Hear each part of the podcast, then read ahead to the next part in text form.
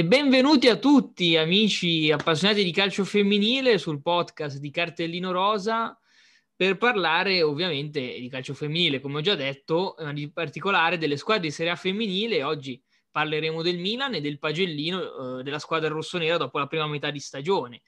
Pagellino molto positivo alla fine dei conti perché il Milan è secondo, le ha vinte tutte tranne lo sconto diretto con la Juventus, perso a San Siro 1-0 ma adesso ne parliamo bene nei dettagli con la nostra Alessandra Litamè. Ciao Ale. Ciao Matti, ciao a tutti. Insomma, un Milan travolgente, perché sì, hai perso con la Juventus lo sconto diretto, ma poi hai vinto tutti gli altri con Sassuolo, Roma, Fiorentina, insomma, risultati ottimi, eh, in piena corsa scudetto e con la Champions che sembra la qualificazione in Champions che sembra un passo. Come hai visto le rossonere di Maurizio Ganzi in questa prima fase? Devo dire che l'ho visto veramente molto bene il Milan. Eh, ha giocatrici che sono molto combattive e seguono il loro mister. Perché appunto anche Ganz non si può dire che non sia un mister molto combattivo. Hanno subito una sola sconfitta contro la Juve su un calcio di rigore. E magari se non ci fosse stato quello, quella partita poteva anche finire in pareggio per quello che si è visto. Poi la palla è rotonda e tutto può succedere, ovviamente. Però oltre a quel calcio di rigore nella partita contro la Juve non si era visto in molte occasioni da nessuna delle due parti. Mentre tutte le altre vittorie che ci sono state sono un ottimo segnale per il Milan, perché appunto vogliono arrivare soprattutto alla Champions. Magari adesso vedono anche un attimo lo scudetto, però il loro obiettivo principale è la Champions, ricordiamolo.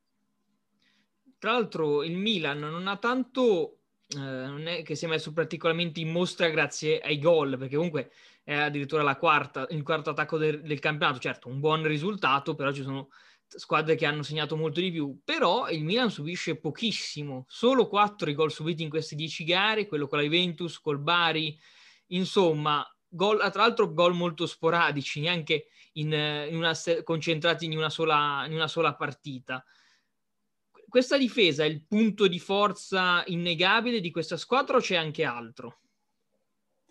Allora, la difesa secondo me è un punto di forza di questa squadra, soprattutto perché Ganz è riuscito a lavorare molto bene cal- durante il calciomercato per rinforzare la difesa. Già c'era una um, Laura Fusetti in grandissima forma, ha fatto una grandissima stagione l'anno scorso e la sta facendo ancora tuttora, ma è riuscito a fare due grandi innesti che sono Giorgia Spinelli e Laura Haggard che stanno dimostrando grandissime cose. Laura soprattutto in difesa e Spinelli anche molto in attacco. Si è visto, eh, sta diventando una nuova bomber. Quindi secondo me la difesa merita di essere la miglior difesa del campionato. E l'attacco è vero, non, non fa numeri esorbitanti, non è che finisce partite 4-0, 3-0, magari vince anche al limite 1-0, 2-1, però è un attacco abbastanza cinico. Le palle che arrivano sono giuste e portano a segnare. Attacco poi quest'anno c'è a far coppia con Valentina Giacinti, che ogni anno ha qualcuno di diverso a fargli compagnia in avanti, c'è Natasha Dowie, l'attaccante inglese che però eh, dopo un buon avvio, infatti comunque ha fatto 5 gol in questo campionato, però tutti a inizio campionato adesso non segna dal derby contro l'Inter, quindi ad ottobre tra l'altro, quindi sono passati anche due mesetti dall'ultimo gol eh, dell'inglese che non ha segnato neanche in Coppa Italia contro Robica e Cesena. Eh, Giacinti, ancora, il Milan è ancora in cerca del grande, della grande giocatrice da affiancare a Giacinti o Dowie è semplicemente in un periodo no? Allora, c'è da dire che è vero, Dowie era partita molto forte, subito all'inizio campionato era partita molto bene, segnando molto, e in quella fase di campionato Giacinti ha fatto un po' l'inverso, Giacinti non segnava molto, magari faceva più assist, dava più sponde a Dowie, che portavano appunto ai suoi gol, e lei segnava meno. Adesso sembra essersi un po' ribaltata la situazione. Però c'è da dire che anche Dowie sta facendo un po' di fatica davanti. È capitato soprattutto nelle, nelle ultime partite clariss- cioè, chiarissime occasioni da gol in cui magari prendeva traversa o sbagliava davanti al portiere. Quindi magari è un periodo un pochettino buio e deve riprendersi un attimo. Secondo me nel momento in cui si riprenderà, se riescono a collaborare bene Giacinti e Dawi, diventeranno una specie di macchina da, da gol. Comunque il Milan appunto, adesso abbiamo nominato Dawi, però ha fatto un calciomercato importantissimo in questi mesi, non solo d'estate, perché sappiamo tutti come il calciomercato femminile sembra non essersi mai interrotto. Infatti è arrivata una vero bochete ad ottobre, a fine ottobre, è arrivata comunque Giulia Simic, è arrivata Caroline Rusk, Christy Grimshaw, tu hai già nominato Laura Gard e Giorgia Spinelli, insomma un mercato ricco di grandi nomi, perché sono tutti nomi importanti, come, la, come tra l'altro ha fatto anche la Fiorentina, però Ganz sembra essere riuscito meglio ad amalgamare tutto quanto, perché non è mai facile cambiare tanto, il Milan lo fa spesso, anche l'anno scorso aveva cambiato molto, ma Ganz la sua forza forse più che tattica è proprio quella di far coesistere la squadra, un po' come la squadra maschile alla fine, che ha creato un gruppo squadra incredibile, anche se magari mancano dei perni fondamentali, si trova sempre il modo per portarsi a casa la partita. Sì, secondo me Ganz è stato quello che ha fatto il miglior mercato, secondo me. È riuscito a portare in Italia nomi di un calibro veramente pesante, come Bochete, come Simic, come Dawi.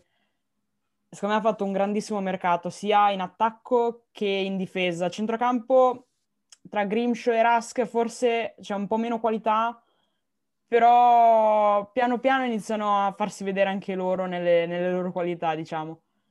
E soprattutto il pregio di Ganz è che secondo me riesce appunto a fare gruppo, riesce a far integrare tutte e riesce a far sentire tutte importanti. Secondo me questo è un gran punto a favore per il Milan, per le ragazze e per Ganz ovviamente che poi appunto tu hai nominato Grimshaw e Rusk che magari non sono ancora esplose definitivamente, mm. ma io penso a questo Milan come anche intenzionato ad allargare la rosa, un po' come quella della Juventus, perché in questo momento l'anno scorso il Milan a centrocampo aveva un po' le sostituzioni tirate, quest'anno non ti gioca Fifi, ti gioca Cionci, non ti gioca Rusk, ti gioca Simic, insomma... Eh, non sembra quasi Bochete è una titolare per principio, eh, forse e, e, anche Fifi per quello che sta facendo vedere. Però poi c'è sempre quel modo, quella giocatrice in più che non sai magari chi gioca, Grimshaw, Chonch, Rask, anche perché anche lo schema quest'anno Gans eh, spesso l'ha cambiato perché ha tante giocatrici duttili, si passa a volte la difesa 3, a volte quella 4 con Bergamaschi eh, terzino, a volte Falala. Insomma, una squadra costruita molto bene anche da questo punto di vista duttile. Sì, eh, diciamo che avere una squadra molto larga, una panchina molto larga, secondo me è fondamentale per diventare un vero top club. E il Milan, eh, rispetto all'anno scorso, dove faticava un po' con la panchina, aveva le titolari forti, ma quando magari dovevano entrare i cambi, iniziava un attimino a cedere.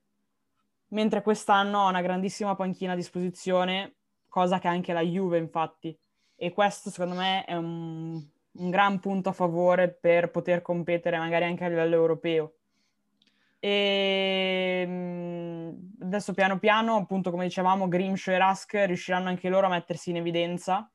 Piano piano stanno uscendo le varie caratteristiche di, di ciascuna delle due e ovviamente ci sono giocatrici inamovibili. Fifi ha iniziato il campionato in una maniera stupenda, è veramente inamovibile come Bochete del resto. Bochete è impossibile da tenere in panchina, ma penso che anche lei sia la prima che non voglia stare in panchina.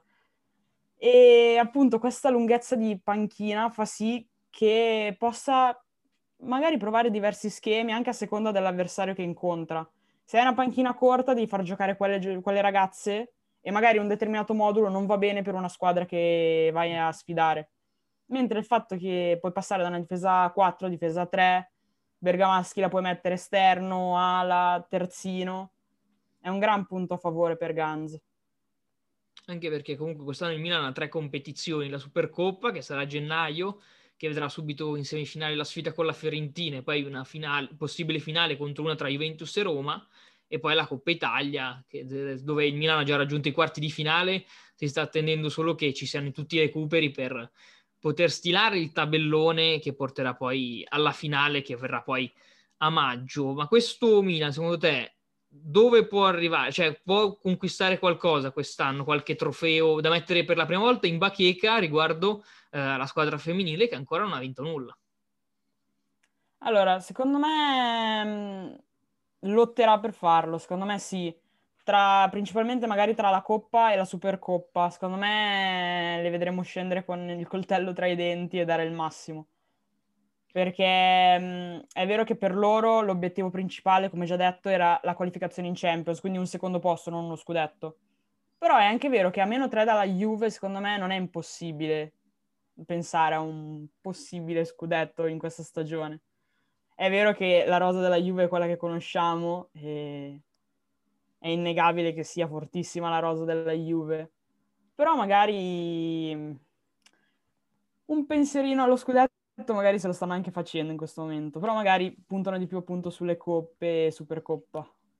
Che poi comunque ricordiamo, il Milan in questo momento ha più 13 punti dalla Fiorentina e più 14 dalla Roma, che erano le principali candidate per eh, il secondo posto, mentre invece esatto. alla fine c'è un Sassuolo a meno 5, che sembra l'unica squadra da, che possa dare un po' fastidio al Milan, che però ha ottenuto grandi vittorie appunto proprio contro il Sassuolo, la Fiorentina e la Roma, che forse hanno dato una carica extra alla squadra di Maurizio Ganz, da cui nel nostro pagellino, qui ovviamente c'è anche un voto dopo tanti giudizi, è un bel 8, che forse poteva diventare anche un 8 e mezzo, ma ancora bisogna convincere appieno uh, tutti i tifosi con il gioco, che a volte non brilla ancora, e poi comunque uh, si abbassa sempre un pochino a, a fine, a, a, metà anno il voto per, spre, spre, per spronare la squadra, spronare. spronare la squadra a fare meglio poi nella seconda parte di stagione dove si, si potranno raggiungere obiettivi più importanti. Sei d'accordo con questo voto? Tu l'otto e mezzo gliel'avresti dato?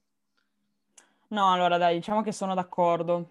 Mm, si poteva anche pensare a un otto e mezzo, però secondo me 8 ci sta appunto per spronare a far meglio nel, nel girone di ritorno. C'è da dire che il Milan quest'anno ha vinto tutti gli scontri diretti. Magari fino all'anno scorso facevano un po' fatica, perché con la Fiorentina non riuscivano mai a incidere più di tanto con la Roma faticavano, però riuscivano a vincere. Mentre quest'anno sono arrivate, sconf- sono arrivate vittorie, scusate, molto importanti con la Fiorentina, con la Roma, col Sassuolo, che alla fine era forse questo il vero big match eh, che aspettava il Milan, ed è riuscito a portarlo a casa in maniera egregia. È vero, forse il gioco non c'è a pieno, però secondo me il Milan fa un gioco molto lineare magari non crea tante occasioni, ma quelle poche che ha riesce ad arrivare al gol, riesce a far vincere la squadra, che è quello che nel calcio è importante. Anche perché poi finiamo, ma aggiungo una cosa, gli anni scorsi soprattutto vedevamo il Milan magari essere bloccato da squadre di metà classifica, penso il primo anno col Mozzanica, i pareggi col Sassuolo, le sconfitte con la Florenza che più volte ha fermato il Milan sul pari o addirittura battendole come l'anno scorso al Santa Lucia, da cui poi riprenderà il girone di ritorno dopo l'ultima giornata col Verona. Ci sarà proprio eh, Florenzia-Milan a Santa Lucia e lì probabilmente ci vorrà una grande prova di maturità da parte del Milan per dimostrare eh, neanche, neanche Santa Lucia ci può fermare. Insomma, un po' che, come alla fine ha fatto la Juventus, che è stata l'unica squadra quest'anno a portarsi a casa qualche punti, punti eh, da San Gimignano. Insomma, allora da qui da noi è tutto per questo pagellino delle rossonere, poi ci risintonizzeremo a maggio con il voto finale, vedendo un po' anche i risultati che porterà a casa la squadra di Maurizio Gans, se magari porterà a casa anche qualche coppa. Io saluto e ringrazio la nostra Alessandra Littamè per avermi fatto compagnia anche oggi, anche in questa puntata. Ciao Matti, grazie a te. E ringrazio tutti quelli che ci hanno seguito e li invito ovviamente a seguirci su tutti i nostri canali social YouTube, Facebook, Instagram e gli auguro un pro- una buona prosecuzione di giornata. We'll be right.